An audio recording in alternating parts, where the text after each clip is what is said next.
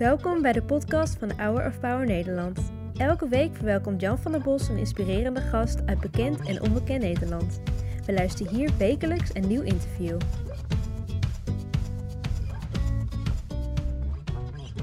Het koor zo'n unclouded day. En als je naar buiten kijkt, dan eh, zie ik natuurlijk de typische wolken, maar ook eh, een stukje van de hemel. Zie jij dat ook nog wel eens, Jan, een stukje van de hemel? Eh, ja, als ik naar buiten kijk. ja, de hemel, ja, dat is natuurlijk een, het is waar we nu naar kijken, maar het is ook een Bijbels begrip. Ja. En of ik dat zie, nee, dat zie ik niet. Nee. Dat, dat, eh, Maar in interviews zeg je wel, ik hoop er wel terecht te komen. ik hoop het wel. Ja. Dat zou ik echt fantastisch vinden. Eh, een leven na dit leven, als het nu zou ophouden. Ik ben nu 67, nou, en dan heb je heel je leven heel veel mooie dingen mogen doen. Eh, ik heb een lieve vrouw, twee lieve kinderen. Maar als dat het is, weet Ja. je wel. En, en waar ik altijd wel, wat ik wel hoop, is dat ik die mensen waar ik ook van gehouden heb, die zijn overleden, dat ik die weer terugzie. Dat lijkt me fantastisch. Eh, ik had als kind wel altijd, toch een beetje, als je in de Bijbel leest, dan staan wij eeuwig voor Gods troon te zingen. Dat benauwde mij wel. Ik denk, eeuwig zingen, daar komt dus geen eind aan. Je zegt, ik hoop dat ik mijn dierbaren weer mag ontmoeten. Ja. Oma Slachter. Oma Slachter, ja. Eh, ik heb al eens gezegd, oma Slachter was een diepgelovige vrouw. Haar man overleed redelijk vroeg. eh, was een snel weduwe. eh, was altijd in het zwart gekleed. Altijd. En ze was nooit veroordelend. Ik bedoel, ze was nooit van, ik had lang haar. Iedereen sprak daar schande van in die tijd. Eh, en dan gaf ik haar een zoen. Zei ze, ja, ik vind het prima hoor, Jan. Het prikkelt alleen een beetje in mijn ogen als je me kust, weet je wel. Dus, maar oma Slachter was diepgelover en toen zij overleed, en dat had ze alleen tegen haar jongste dochter gezegd, als ik dood ben wil ik dit aan. En dat was een witte jurk. Zo. En dat is ook vanuit de Bijbel, hè, dat je dan in het wit gekleed bent en voor de troon Ja. van God en zo. Daar had ze heel goed over nagedacht. En ik heb al eens gezegd, haar leven was vol eh, barmhartigheid naar mensen toe. Ze was lief, ze was aardig. eh, en en eh, ik heb al eens gezegd, ja, als er een hemel is, dan, dan zit ze wel heel dicht in de buurt van God ergens. Want, want dat, dat verdient ze gewoon. Ik weet het zeker dat hij er is. Ja, ja. Jan, we gaan even terug in de tijd. Want hè, gelovig opgevoed, gereformeerd jochie. We hebben het al in de kerk gehoord. En dan ga je bij de Jesus People. Ja, ja. Dat was ook wel een, een hang naar het zoeken naar van... Want die waren dat? Er was een groep in, in Den Haag. Er waren heel veel mensen bij die ooit aan de drugs hadden gezeten, verslaafd waren en daar dus van de drugs waren afgekomen. Door geloof. Eh, Ron Munstra was, was de leider van, van die groep. En eh, ja, dat was ook een hang van mij naar. Ik vond de kerk eigenlijk misschien maar een beetje saai. Ik ging ook wel eens naar de Engelse kerk toe, de Anglikaanse kerk op de Arie van der Spuiweg in Den Haag. Omdat ik dat ook mooi vond, Ja. dat orgel en dat koor. En dat was ik een jochie van 16 jaar. Ja. Dus ik was altijd wel zoekende. En de Jesus People, ja, dat sprak mij wel aan. Eh, tot groot verdriet van mijn ouders, want die vonden dat eigenlijk weer helemaal niks. Nou ja, ik, ik, ik, ik- heb ooit in mijn EO-tijd documentaires over de Jesus People gemaakt. Maar Ja. het was wel heel uitzonderlijk anders natuurlijk. Dus, Het was heel uitzonderlijk anders. Het was met gitaarmuziek, het was Ja. niet met orgel. nee. en eh, het was lang haar, maar, en, en, en, eh, maar wel met, met een overtuiging. Eh, en ja, dat sprak mij aan. Ja. Dat is op een gegeven moment ook wel weer verdwenen. En dan word je manager van eh, wat nog steeds in eh, christelijke kring het zangduo is. Ja, ik, ik, ik, was toen, ik woonde toen in België. Ja? En toen heb ik de. Ja, ik, ik nam hun zaken waar in, in Vlaanderen. Ik, ik Ja. boekte al hun concerten En noem via. even de naam. Ellie en Rickard. Ja. Ja, daar heb ik nog steeds contact mee. Ja. En eh, die heb ik heel erg hoog zitten. Kijk, wat je ziet, ook in de christelijke wereld, op een gegeven moment dat je er niet meer bij hoort. Toen Ja. ik op een gegeven moment afscheid nam van de Jesus Ja. People, dan valt er ook een heleboel van je, van je weg. Weet je Ja. wel, mensen gingen me ook veroordelen. Want ik had toen een vriendin, die was overleden aan kanker. Maar hoe maar- kan dat nou? Want Jezus zegt oordeel niet omdat je niet ja, veroordeeld maar er wordt behoorlijk wat geoordeeld Ja, in de Dat is toch verkeerd? christelijke gemeenschap. Ja, dat is hartstikke verkeerd. Behalve Ellie en Rickard. Ja. Rickert was geïnteresseerd. Die belde Ja. mij op of Ja. die kwam langs. Dan ben ik een stuk met hem Ja. gaan wandelen. En, en die vroeg gewoon hoe het met me was. Ja. Weet je wel? Zonder te veroordelen. Dat was ook wel Ja. de link naar oma Slachter. Ja. Weet je wel? Dus er zijn gelukkig heel veel goede christenen Ja. die dat niet doen. Maar dat met dat vingertje wijzen, daar zijn er ook een heleboel van. Ik laat je even wat zien van Ellie Rickert. Ze hebben een groet voor jou opgenomen. Oh, wat leuk. Er kwam een zwerver aan mijn deur. In een oude pelgrimspijp. Hij was vervuild en zijn besmeurd gezicht lachte vriendelijk naar mij. Hij vroeg om brood en onderdak. Zijn reis was zwaar en lang. Maar de hand die uit zijn mouw stak, kende ik ergens van. Ja, Jan, nou, ik- we kennen jou ook al ergens van. Heel lang. En al heel erg lang. En eh, ja, het is fijn om je even zo, eh, zo te zien. En ja, misschien wat herinnering ophalen. Dat doen we nog wel eens eh, onder zes ogen of zo. Ja, fantastisch. Ook wat je voor ons gedaan hebt toen in Carré. Ja, al die tournees die je vroeger met ons in België hebt georganiseerd. Het was altijd goed om, om met je te werken. En Ja, en nu zit je sinds jaren Bij Max. Bij, bij Max, ja. Je bent begonnen, je bent ooit in het ouderenwerk terechtgekomen. En toen heb je die omroep opgericht. En ik weet nog hoe cynisch en lacherig veel mensen toen deden. Van, ha, ha, ha, Jan Slachter, oude voor oude mensen en zo. Maar we zijn blij dat jij nu een heleboel mooie programma's maakt die gewoon lekker easy doorgaan. Zonder dat opgefokte gedoe van heel veel andere programma's. En eh, ja, we wensen je daar natuurlijk in de toekomst nog veel succes mee. Je hebt gewoon Yes. een, een neus voor, eh, voor dingen. Zoals je ook een neus voor, eh, voor ons had. Dit was een stukje van jouw eh, Lievelingslied. favoriete absoluut. Ja, ja. ja, van absoluut. ons dan.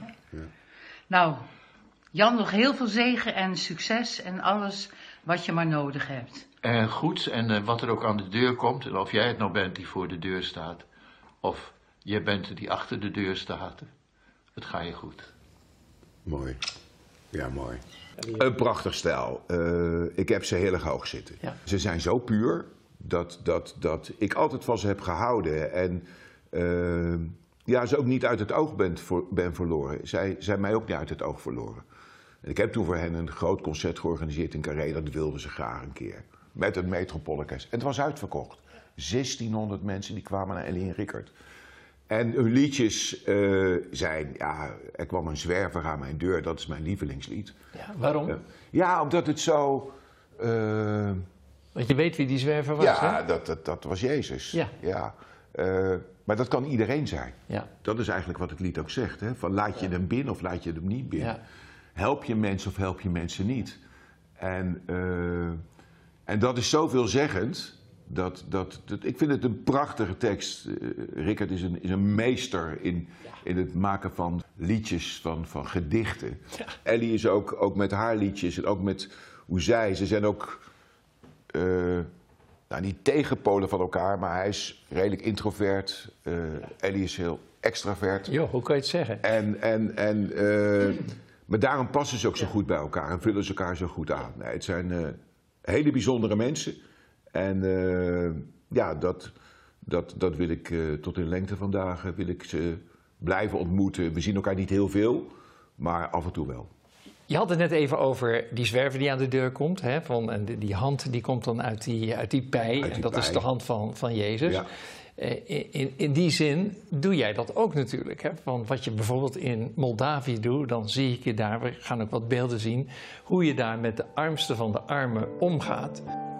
Oud-lerares Clara is afhankelijk van de gaarkeuken en is dagelijks een uur onderweg voor haar enige warme maaltijd. Can you tell me how, how old are you? 86. Clara wil me graag laten zien waar zij woont. Clara heeft geen geld om het te onderhouden en daarom is het een bouwval. De kou is iedere winter weer een probleem, want die dringt altijd naar binnen. Повысили пенсию. И где-то получается 2000 там, и 30 лей.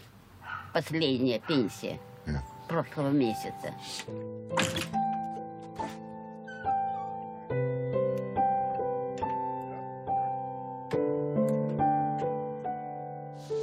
Oké,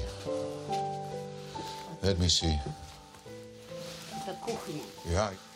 Kun je gewoon naar buiten kijken. Het is helemaal lek. En zo moet die vrouw dus wonen hier zo. Dus levensgevaarlijk. Allemachtig. Het staat ook helemaal bol van, van het vocht. En als er iets ongezond is, dan is dat je in een vochtig huis moet wonen en slapen. Dat, dat, dat raakt jou echt, hè? Ja, ik wil ook nooit, eh, want de camera en de regisseur gaan vaak eerst het huisje in als ik ergens naar binnen ga. Ik wil dat niet. Want dan heb ik het al gezien. Wat raak je nou ten diepste als je...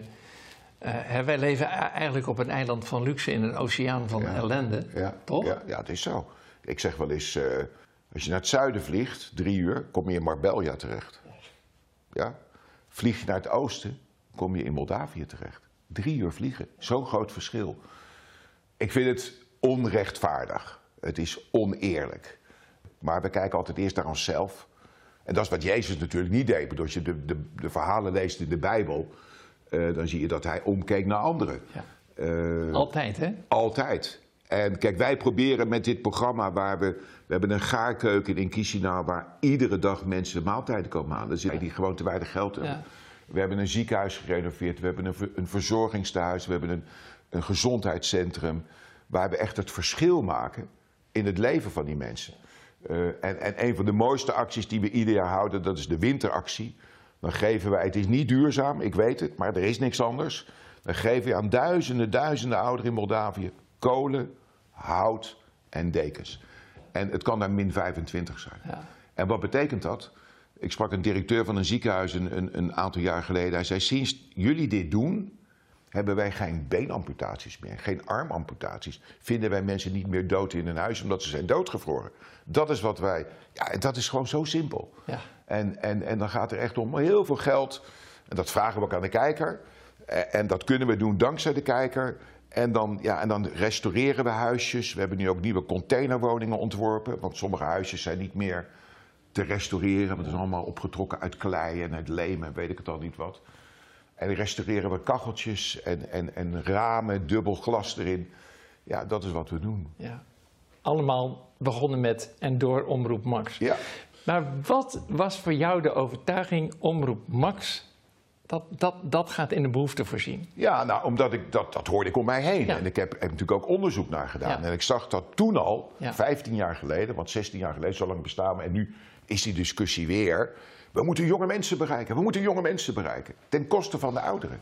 Ik zag gewoon dat die groep ouderen alleen maar groter Ja. en groter en groter werd. En dat jonge, jongeren bijna geen televisie meer kijken. Die kijken dat via de iPad of via de iPhone of weet ik het wat. Maar dat zijn geen lineaire kijkers. Lineaire kijker is iemand die met de afstandsbediening gewoon in de gids kijkt. Oh, vanavond is om eh, tien voor half negen van onschatbare waarde met Dionne Staks. Dat wil ik zien. Ja. En dan zet hij hem op eh, NPO 1. Ja. Nou, jonge mensen doen dat niet meer, maar ouderen nog wel. Dat zijn nog miljoenen mensen. Ja.